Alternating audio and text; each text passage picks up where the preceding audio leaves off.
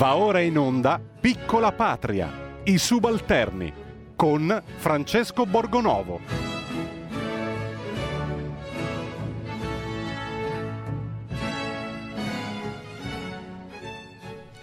Buongiorno, buon lunedì, bentornati ai subalterni. Qui ne succedono come sempre delle belle. Oggi Conte va alla Camera per fare un appello europeista contro i sovranisti. Riunitevi tutti contro il male assoluto, i brutti sovranisti cattivi, che sono ovviamente il vero problema di questa nazione, e ormai lo sappiamo. Appello ai liberali, dice qualcuno. Io vorrei sapere chi sono questi liberali, soprattutto come si fa essere liberali, a stare con Conte, questo è un bel mistero. Comunque di questo si occupano, di fare la ammucchiata per tenere fuori i sovranisti, piuttosto vanno a votare, eh, cosa che insomma mi lascia abbastanza perplesso. Io temo che a votare per ora ancora non ci si andrà.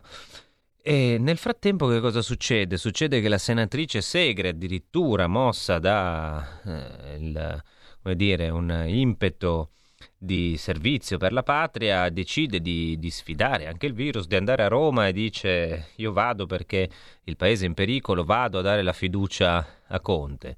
Eh, nel frattempo ci sono delle regioni come la Lombardia in zona rossa che forse non ci dovrebbero stare, perché eh, il giudizio su di loro viene eh, dato in base a dati vecchi, ma di questo però non si discute, insomma si fa così, si fa passare in cavalleria perché i problemi sono altri, ovviamente la crisi di governo. Poi intanto i vaccini non ci sono, dovevano essere la, come dire, la panacea di tutti i mali, però Pfizer non manda le dosi e così, vabbè, dopo che ci hanno detto che era tutto a posto, tutto bello, tutto funzionava, anche qui le cose non funzionano. E nel frattempo arriva pure la variante brasiliana del virus, quindi io direi, non so cosa ne pensate voi, che noi siamo decisamente ormai in un paese sudamericano, no? Di quelli belli degli anni settanta, dove ci sono dei bei regimi autoritari, però almeno c'è un po' di musica e ci si diverte. Allora, visto che siamo in un paese sudamericano, iniziamo così, con una settimana sudamericana.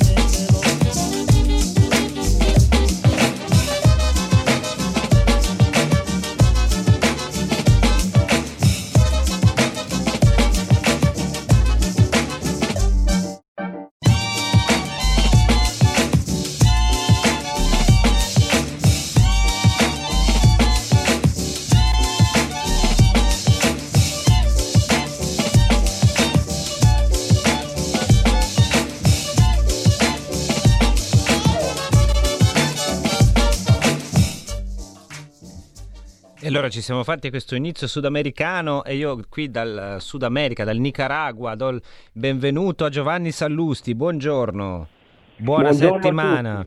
Quando io sento buona parlare di... Esatto, quando sento parlare di liberali mi viene in mente Giovanni Sallusti, non so se sia una cosa bella, probabilmente no.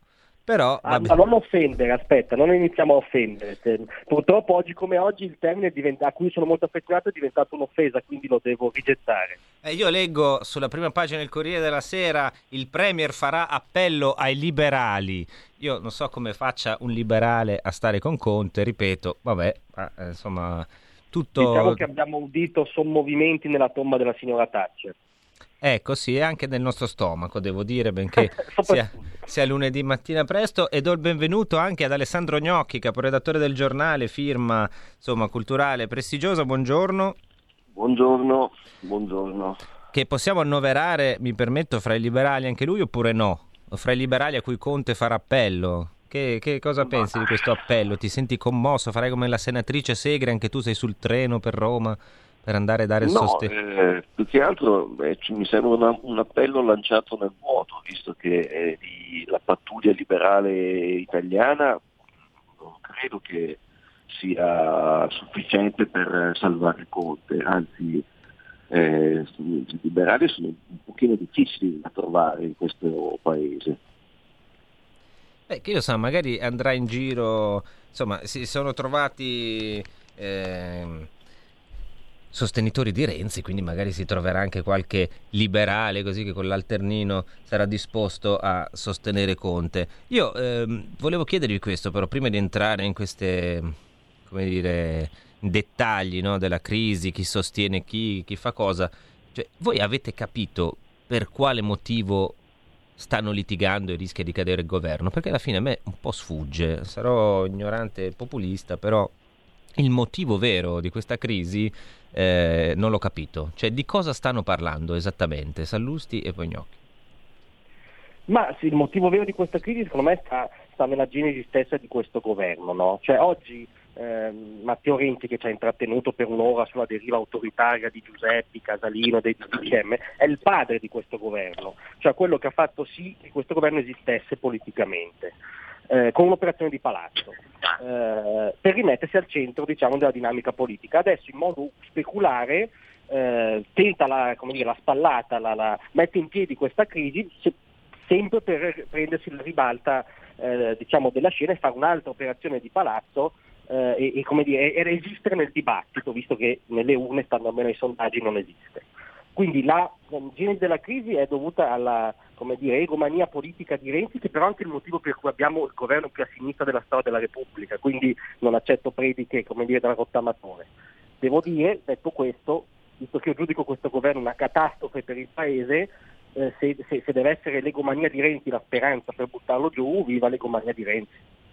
Ecco, io chiedo a Gnocchi che giudizio dà di Renzi in questa situazione. Ma io Io penso che Renzi fosse, non so, triste, depresso per il fatto che si parlasse poco di lui.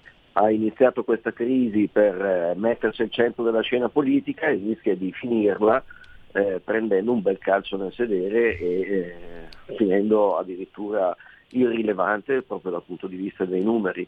È un, una crisi assolutamente incomprensibile e, e infatti eh, se, ci, se si parla in giro con la gente e nessuno è riuscito a capirlo e nessuno capisce quale sia il punto eh, come dire pratico ideologico sul quale Renzi vorrebbe far leva. Non si è non si non si è non si è capito non, non si sono capiti i motivi per cui eh, è scoppiata questa crisi.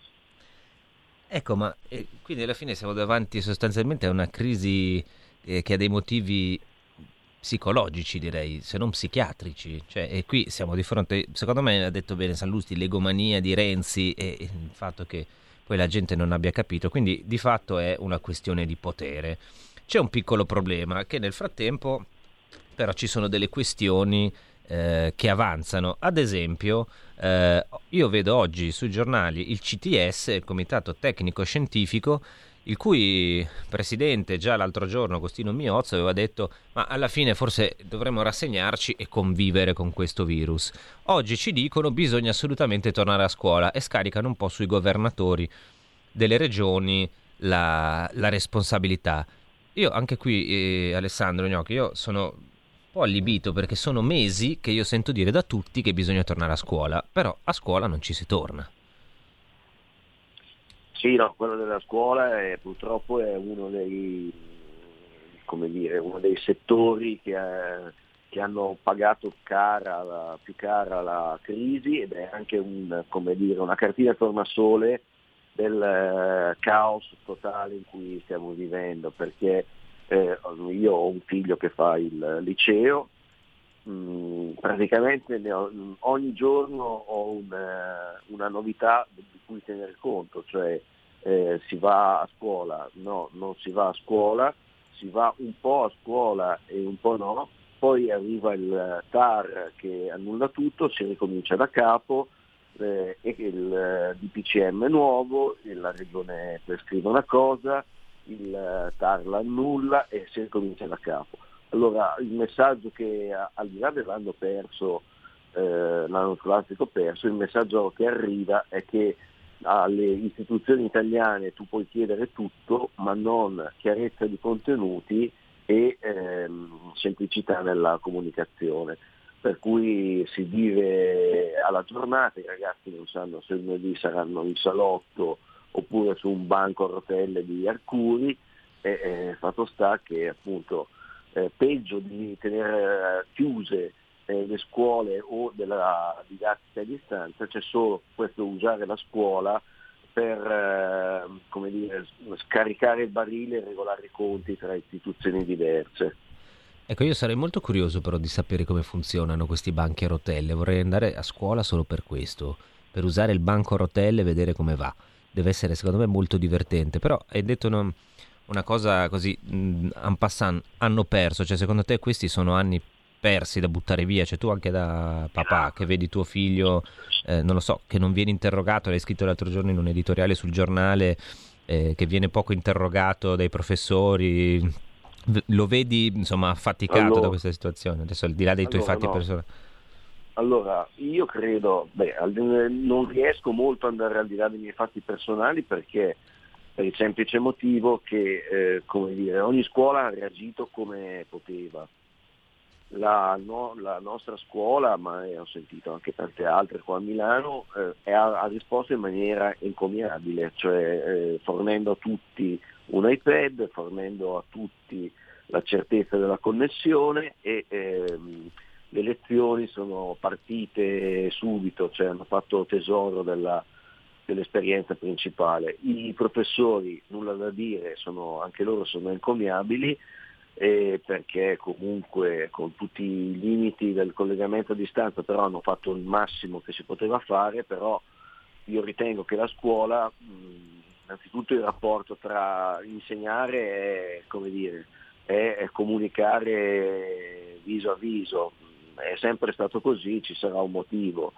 Il, la seconda cosa è che comunque nell'esperienza formativa io metto anche i momenti in, diciamo, in cui si vive collettivamente, eh, che non fanno strettamente parte dell'insegnamento, si impara anche durante l'intervallo, si impara anche tornando a casa con i compagni di scuola, si impara incontrandosi e facendo i compiti assieme. Tutto questo per ora gli è stato, è stato negato eh, per, per quasi un anno, e quindi sì, da un certo punto di vista sicuramente è un anno perso. Ecco, allora abbiamo un ascoltatore in diretta, sentiamo. Buongiorno. Buongiorno Borgonovo, sono la sua estimatrice, lei è il mio influencer, suo malgrado. Gra- ormai. Grazie. Beh, ognuno ha i suoi, eh, insomma, non lo dica troppo in giro. Allora, due cose. Allora, purtroppo io sono straconvinta che con tutti i cardinali, le lobby, i poteri forti, soprattutto della Chiesa, in questo paese la destra non andrà mai a governare. Quindi abbiamo purtroppo un'opposizione che lo sa e si è un po' arresa anche a queste evidenze. Ci sono troppi poteri che non vogliono, non vedi.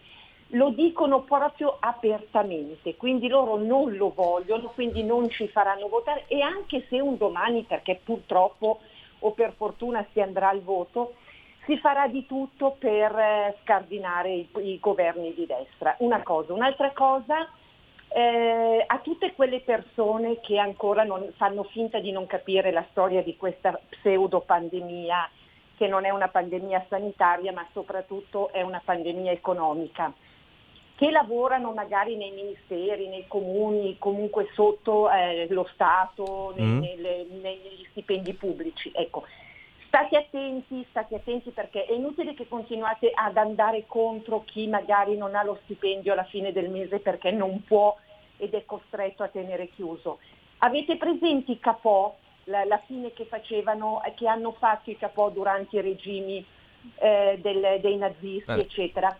Tradivano i loro, com- i loro connazionali, anche li beh... consegnavano, ma poi sono morti anche loro. Messaggio, sono... Il messaggio è chiaro, ricevuto. Eh, a proposito di poteri forti, io voglio chiedere a Sallusti, eh, perché poi dopo insomma questa situazione di caos, come diceva Gnocchi prima, eh, dopo si è un po' legittimati a pensare eh, le cose peggiori, no? Pensare un po' quello che si vuole. Eh, io però, a proposito di poteri forti, vedo comparire di nuovo, l'ho visto comparire ieri con un certo orrore, benché fosse domenica, e oggi me lo ritrovo sui giornali, un signore che si chiama Mario Monti.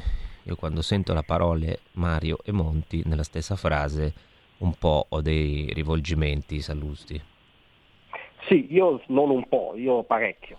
Eh, no, ne ho scritto anche oggi su Libero, ma perché anche a me ha colpito, diciamo, quel, quel, quel, quell'editoriale, no, sul, sul Corriere di ieri, che in realtà non è nient'altro che eh, come dire, la, l'illustrazione di una trattativa personale tra Monti e Conte, eh, le condizioni per cui Monti, che è un senatore a vita e quindi come tale diventa decisivo, no, nei momenti di crisi in questo paese è appeso ai senatori a vita, no, storicamente. Allora lui scrive, usa il Corriere per una corrispondenza privata col, col Premier, e gli, gli, gli scrive le condizioni per dare la sua fiducia.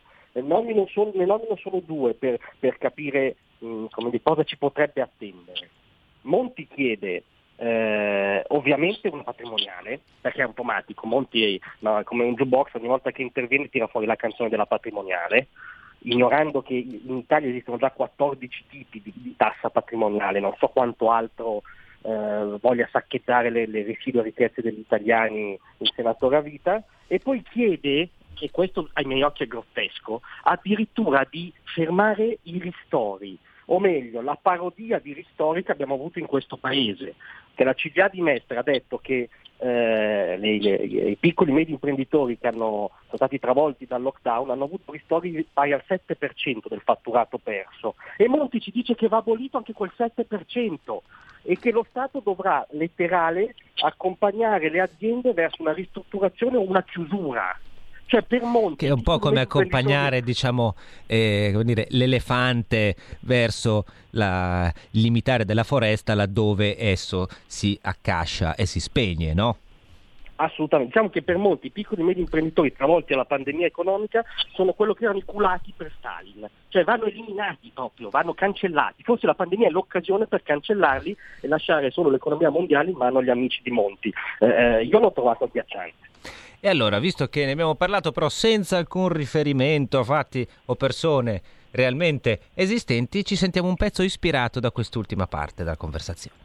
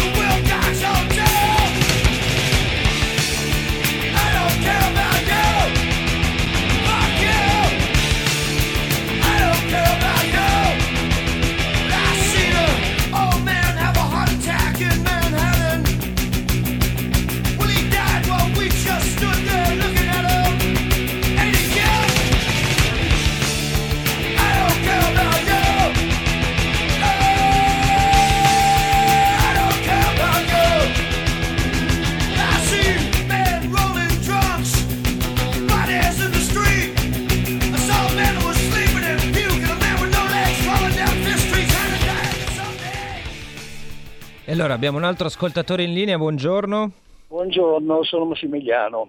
Allora, eh, beh, Monti è stato bocciato dagli italiani, per cui solo in Italia uno che è stato sotterrato letteralmente dall'opinione pubblica può ancora andare a votare. Però io volevo fare una, una domanda al giornalista del, del giornale, che è l'organo stampa della, di Forza Italia. Beh, adesso eh, non sarei, non sarei così chied- drastico. Eh, vorrei chiedere di mettersi d'accordo un po' con le loro idee, perché quando Salvini era andato a governare con i cinque Stelle non passava giorno mm. che si invitasse dal giornale a staccare la spina e a dare una pedata nel sedere ai, ai gialli. Quando Salvini ha fatto tutto ciò è stato tacciato come quasi un imbecille, un improvvidente, uno che non sa fare il suo mestiere. Ora la stessa cosa succede con Renzi, ma scusate, Renzi sta facendo un'operazione che viene tutto vantaggio del centrodestra. Ora mi, ven- mi vengono a dire che parlando con le persone, le persone non si rendono conto perché di questa crisi, ma con quali persone? Chiaro, faccia- io, facciamo con rispon- le persone che parlo io tutte sono contente, scusate, eh? Arrivederci. Vabbè, facciamo rispondere a Gnocchi, eh, insomma, suscita reazioni contrastanti questo tema, Alessandro. Ma ehm, la linea del giornale mi sembra sia sempre stata coerente, mm, nel senso che eh, il governo, il primo governo Conte non, eh, non rispondeva alle, come dire, era un mostriciattolo. Eh, con i due grandi partiti populisti alleati, il secondo governo Conte eh, pure non, eh, non risponde ai desiderata del mondo liberale, perché, lo sta, perché appunto, come ha detto giustamente, molto giustamente Giovanni prima, eh, questo governo sta facendo a pezzi la, i piccoli, eh, la, la piccola e media borghesia. Cioè, sta realizzando uno dei sogni del, del, del comunismo. C'è voluta una pandemia, ma alla fine eh, sono riusciti a eliminare piccoli e medi borghesi. Alla fine rimarrà uno Stato enorme, non grande, enorme, e eh, accanto allo Stato ci saranno i grandi eh, gruppi che sono gli unici che possono sopravvivere a una situazione del genere. Ehm, mi sembra che il mondo liberale sia sempre stato nettamente contrario a questa ipotesi. Per farsi un'idea di qual è il punto di vista prevalente basta prendere il Corriere di oggi, c'è un bellissimo articolo di Alberto Mingardi in prima pagina, Alberto Mingardi che è uno dei, degli animatori dell'Istituto Bruno Leoni, in cui si dice proprio questo, cioè ehm, Renzi quando ha aperto la crisi ha sbagliato una cosa, non ha capito che il mondo dei cinque Stelle e il mondo del Partito Democratico eh, sono culturalmente e politicamente coesi, vogliono la stessa cosa, utilizzano questa pandemia per regolare i conti con piccola e media borghesia. Questa non si rialzerà più probabilmente e eh, loro cosa faranno? Avranno i loro bravi ristori, eh, che sono sacrosanti, ma insomma utilizzeranno i, tutti i soldi che ci sono per, nella logica delle mancette tipo reddito di cittadinanza e, e contemporaneamente quindi avremo un super Stato e dei grandi gruppi che col super Stato vanno a, a braccetto e ci fanno affari. Chiaro, adesso andiamo un attimo in pubblicità, voi restate liberi, ci sono delle altre chiamate, poi dopo riprendiamo questo dibattito che è interessante, vedo che sta stuzzicando un po' di ascoltatori, ci vediamo fra pochissimo. Porta con te ovunque R P L la tua radio. Scarica l'applicazione per smartphone o tablet dal tuo store o dal sito radio R P L punto it. Cosa aspetti?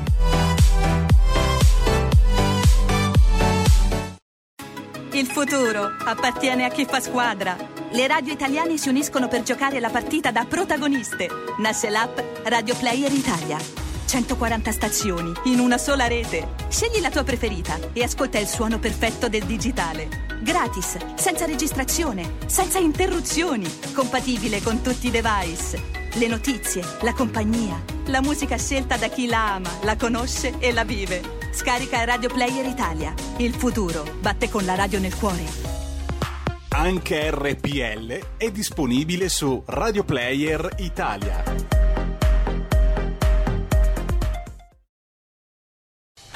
Porta con te ovunque R P L la tua radio. Scarica l'applicazione per smartphone o tablet dal tuo store o dal sito radio R P L punto it.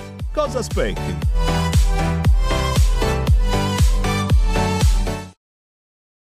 Well, I've been down so goddamn long that it looks like up to me.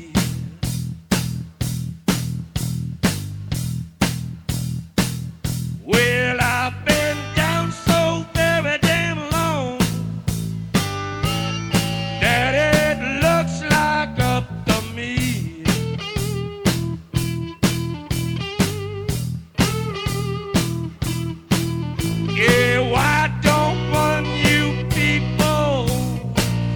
come on and set me free.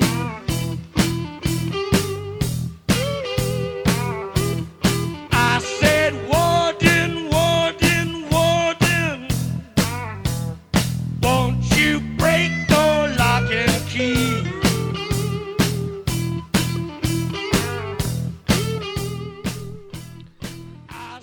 E abbiamo finito prima parlando di Stato, però io sinceramente, Sallusti, ho qualche dubbio, nel senso che eh, intanto io penso che in certe circostanze, ad esempio quelle, di una, quelle straordinarie di una pandemia, lo Stato serva e sia in fondo, quando è ben gestito, l'unico argine contro questi ultrapoteri che stanno sovranazionali, che, che altrimenti spadroneggiano. Infatti il loro scopo è esattamente quello di distruggere gli Stati.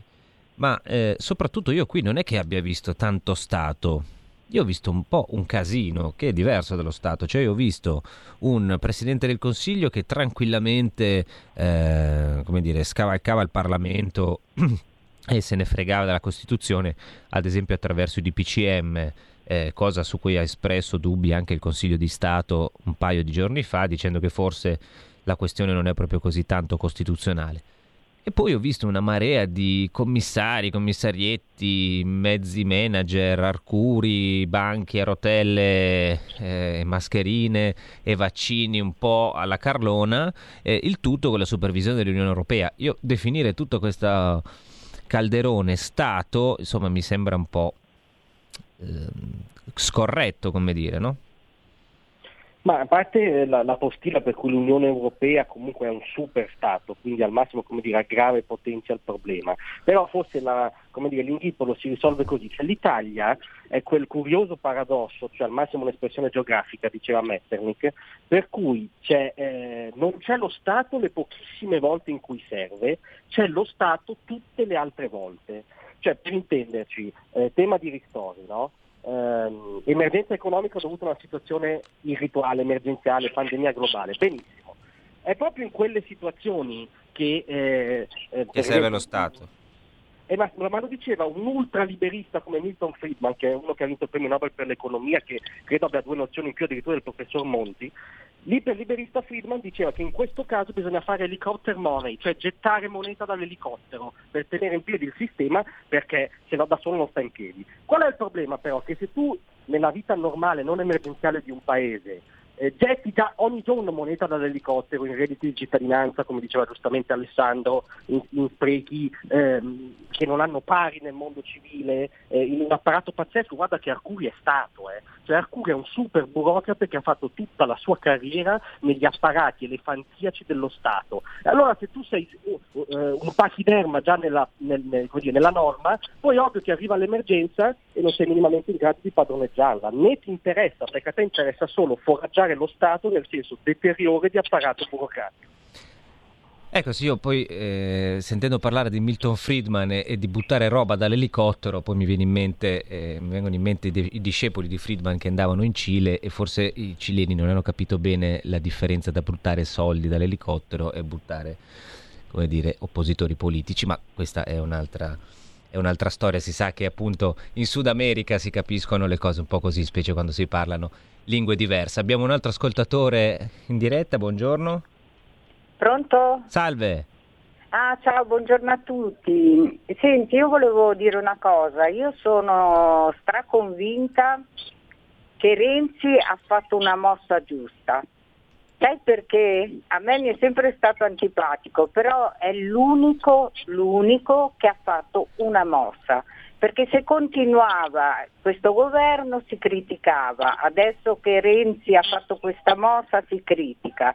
Oh, bisogna fare pace col cervello, eh. Aspettiamo, aspettiamo gli eventi, cosa succederà. Io sono molto molto positiva. Grazie, io farei commentare Gnocchi su questo, perché è già il secondo ascoltatore che ci dice ma alla fine almeno Renzi li fa, li mette in difficoltà, almeno Renzi mobilita la situazione. Non mi sembra che li abbia messi in difficoltà, anzi mi sembra che li abbia ricompattati, che adesso a rischiare sia dal voto che ci sarà oggi sia prevalentemente lui, e quindi non... mi sembra che abbia fatto un, un, un errore. Cioè dice alla fine ha ah, eh, come dire si è fatto fuori da solo e eh, alle elezioni non si andrà e rimarranno. Beh, il rischio mi sembra chiaro che il rischio ormai è questo, cioè il, tutta la ricerca dei, dei famosi eh, costruttori responsabili eccetera eccetera può avere come, come esito il fatto che i voti di Renzi non siano più necessari. In tal caso si sarebbe sparato addosso e, e avrebbe E, e ha ottenuto sicuramente ha ottenuto il risultato di ricompattare M, Movimento cinque Stelle e Partito Democratico. Francamente non mi sembra una grande mossa, non eh. mi sembra una grande apertura politica. Poi eh, perché l'abbia fatto non credo per far cadere il governo, come qualche, qualche ascoltatore ha detto. Non mi sembra che fosse quello il punto. Al, il, al massimo è reclamare più potere per se stesso, ma sempre all'interno di quella maggioranza lì. Io non lo vedo determinato ad andare al voto per niente. Eh, anche perché se va al voto diciamo che eh, entriamo, appunto, entriamo nel campo sparisce. Della microbiologia. Eh, abbiamo un altro ascoltatore in onda. Prego, buongiorno. Sì, pronto, buongiorno. Buongiorno. Buongiorno, io sono Fabrizio di Sabbio Chiese. Allora io sulla strategia politica del P D ho sempre avuto dei dubbi, nel senso che anche il P D li ha avuti, tempo, eh, stia tranquillo. Come? Li ha avuti anche il P D dei dubbi sulla strategia politica sì. del P D, quindi se... No, più che altro per dare una definizione del suo percorso politico. Io vedo sempre un partito che, a parte essere attaccato al potere in tutti i modi e insediarsi in tutte le poltrone possibili e immaginabili, io non vedo mai poi una visione del futuro o della politica che vuole fare per il paese, perché se partiamo dai gruppi sociali che ha sempre difeso, gli operai sono andati a finire come sono andati a finire, sono tra i peggio pagati d'Europa. I pensionati, la statistica dice che la maggior parte ha pensioni sotto i mille euro, pertanto sono quasi alla fame. I dipendenti pubblici, va bene, li puoi anche accontentare, ma sai che una parte ti voterà sempre contro. Le partite I V A sono sempre demonizzate e sono tutti degli evasori fiscali. Allora a me sembra che sia un partito che ormai vive solo con l'appoggio dei giornalisti, con l'appoggio eh, della stampa, oh, te- e comprando la gente in questo modo. Poi è un, un tema interessante, è un tema molto interessante che io mh, porrei ai nostri due ospiti. Il Partito Democratico, benché mi ripugni un po' il lunedì mattina eh, così presto parlare già del P D, però vabbè, eh, insomma ce ne faremo una ragione. E alla fine abbiamo parlato tanto di Renzi, che con i suoi strapuntini sta facendo il diavolo a quattro. Si parla sempre di Conte, ma il grande assente in tutto questo dibattito, cioè lo spettatore che sta lì, guarda, proferisce qualche verbetto ogni tanto, è il Partito Democratico. Cioè in tutto questo, questi dovrebbero essere, si vantano, anche se non è vero, però tutti i giornali hanno riportato il fatto che loro sarebbero il primo partito d'Italia, e sono lì alla finestra. Alla fine danno la sensazione che loro in un modo o nell'altro basti stare al governo, poi chi c'è intorno, basta che non sia Salvini, vanno bene tutti. Sallusti. Sì, no, l'intervento dell'ascoltatore era interessantissimo, perché ha messo il dito nella piaga di, di, di quello che io credo sia proprio il, il collasso socioculturale della sinistra italiana, ma anche mondiale, se vogliamo. Eh, nel senso che, mh, no, eh, giustamente diceva l'ascoltatore, il P C aveva uno strato sociale di riferimento, tendenzialmente gli operai delle fabbriche, gli impiegati, eccetera, eh, aveva, come dire, una piattaforma coerente, valoriale sua, che io avrei combattuto al mille per mille, che non mi sarei mai riconosciuto, no, ma era un partito coerente che aveva uno strato sociale di riferimento. Questa cosa si è completamente persa, cioè il P D ormai è il partito di riferimento dei, dei, dei Parioli di via Monte Napoleone, cioè de, delle elite politicamente corrette delle grandi città. E non a caso, come dicevi tu, la parola d'ordine anche oggi sui giornali è: basta che i sovranisti non vadano al governo. Farò un appello, no, ai liberali, tra molte virgolette, agli europeisti e agli antisovranisti. Cioè l'importante è che quelli non tocchino palla. Questo è l'unico collante ormai che tiene insieme il principale partito della sinistra italiana. Ma è evidente che è un collante di potere, non c'è più nessuna elaborazione culturale, nessun gancio con la società concreta. Ecco, io vorrei chiedere a Gnocchi, quest'anno c'è un anniversario particolare, no? Che riguarda il Partito Comunista. Ecco, c'è stata un'evoluzione eh, della sinistra notevole in questi anni, cioè se ci guardiamo intorno eh, viene da rimpiangerli. Non so se condividi questo giudizio? Beh, magari proprio rimpiangerli no, però eh, diciamo non esageriamo. Che non esageriamo, però eh, sicuramente il, eh, diciamo, il Partito Comunista aveva eh, un, eh, innanzitutto aveva una classe dirigente di, di primo livello. Eh, e poi aveva, come dire, le idee chiare dal punto di vista ideologico.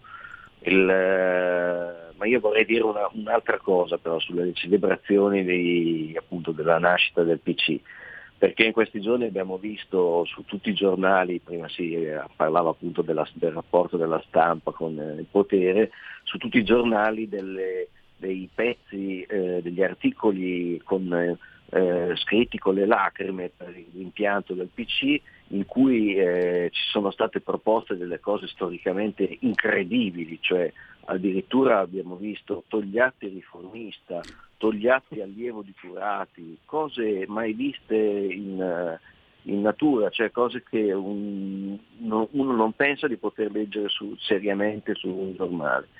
Il Mora, il, il partito dei migliori, Eh, proprio una, una cosa, una gran cassa, eh, una mentre tu parli di elenchi queste eh. cose del cuore mi è sgorgato, scusami eh, che te lo metto in sottofondo mentre elenchi le meravigliose conquiste del Partito Comunista. Prego, prego, continua. E, e quindi niente, la storia meravig- questa storia meravigliosa con, eh, che poi è arrivata alla svolta della Bolognina, di cui vero, eh, di cui vero artefice sarebbe Napolitano, uomo di spiccate qualità morali e politiche, e non una parola sugli errori clamorosi che ha fatto il P C, che si è sempre schierato dalla parte sbagliata, quindi non una parola sul fatto che il, la resistenza rossa eh, obbedisse agli ordini di un paese straniero, cioè la Russia, non una parola sul fatto che molti comunisti sono, che sono andati in buona fede a Mosca sono finiti nei gulag, eh, niente da dire su niente, i fatti di Budapest ha completamente dimenticati, quelli di Praga pure, la Biennale del dissenso anche, cioè tutto quello che è eh, negativo è miracolosamente scomparso e ci rimane questa cosa, ci rimane che Togliatti era un grande riformista sulle orme di Turati, che è un, un falso storico che fa anche ridere, tra l'altro. Beh, del resto, se voglio dire, Conte può fare l'appello ai liberali, a questo punto anche Togliatti può fare il riformista. Noi siamo quasi in chiusura, però io ci terrei, Sallusti, aiutami tu a chiudere questa prima puntata di settimana, sempre sull'onda, guarda qua, te lo rimetto, anche tu, ti chiedo un piccolo, una piccola commemorazione così del Partito Comunista, perché so che ci tieni. Sì, sì, ci, ci tengo molto. Beh, eh, diciamo che il, eh, non a caso oggi è celebrato, diciamo, a, a testate unificate dal giornale unico, no? Tolte le poche riserve indiane che, eh, dove lavorano i più presenti. Eh, perché oggi c'è, cioè, quell'idea ha vinto, ha perso storicamente allora col crollo del muro di Berlino, ma oggi noi che situazione siamo in Italia? Il diritto di proprietà è negato, le libertà individuali fondamentali sono negate dai D P C M, siamo chiusi in casa, la piccola media borghesia, come diceva giustamente Alessandro, eh, addirittura si teorizza sul Corriere della Sera, che un tempo era l'organo della borghesia, che va sterminata da parte del senatore Vitamonti. Purtroppo il P C celebra la sua vittoria, come dire, postuma, cioè il P C non c'è più ma il P C ha vinto, purtroppo.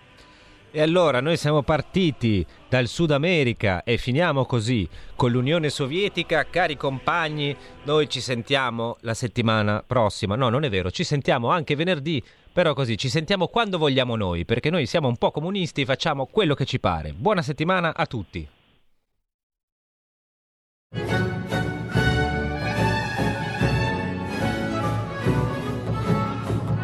Avete ascoltato Piccola Patria, i subalterni, con Francesco Borgonovo.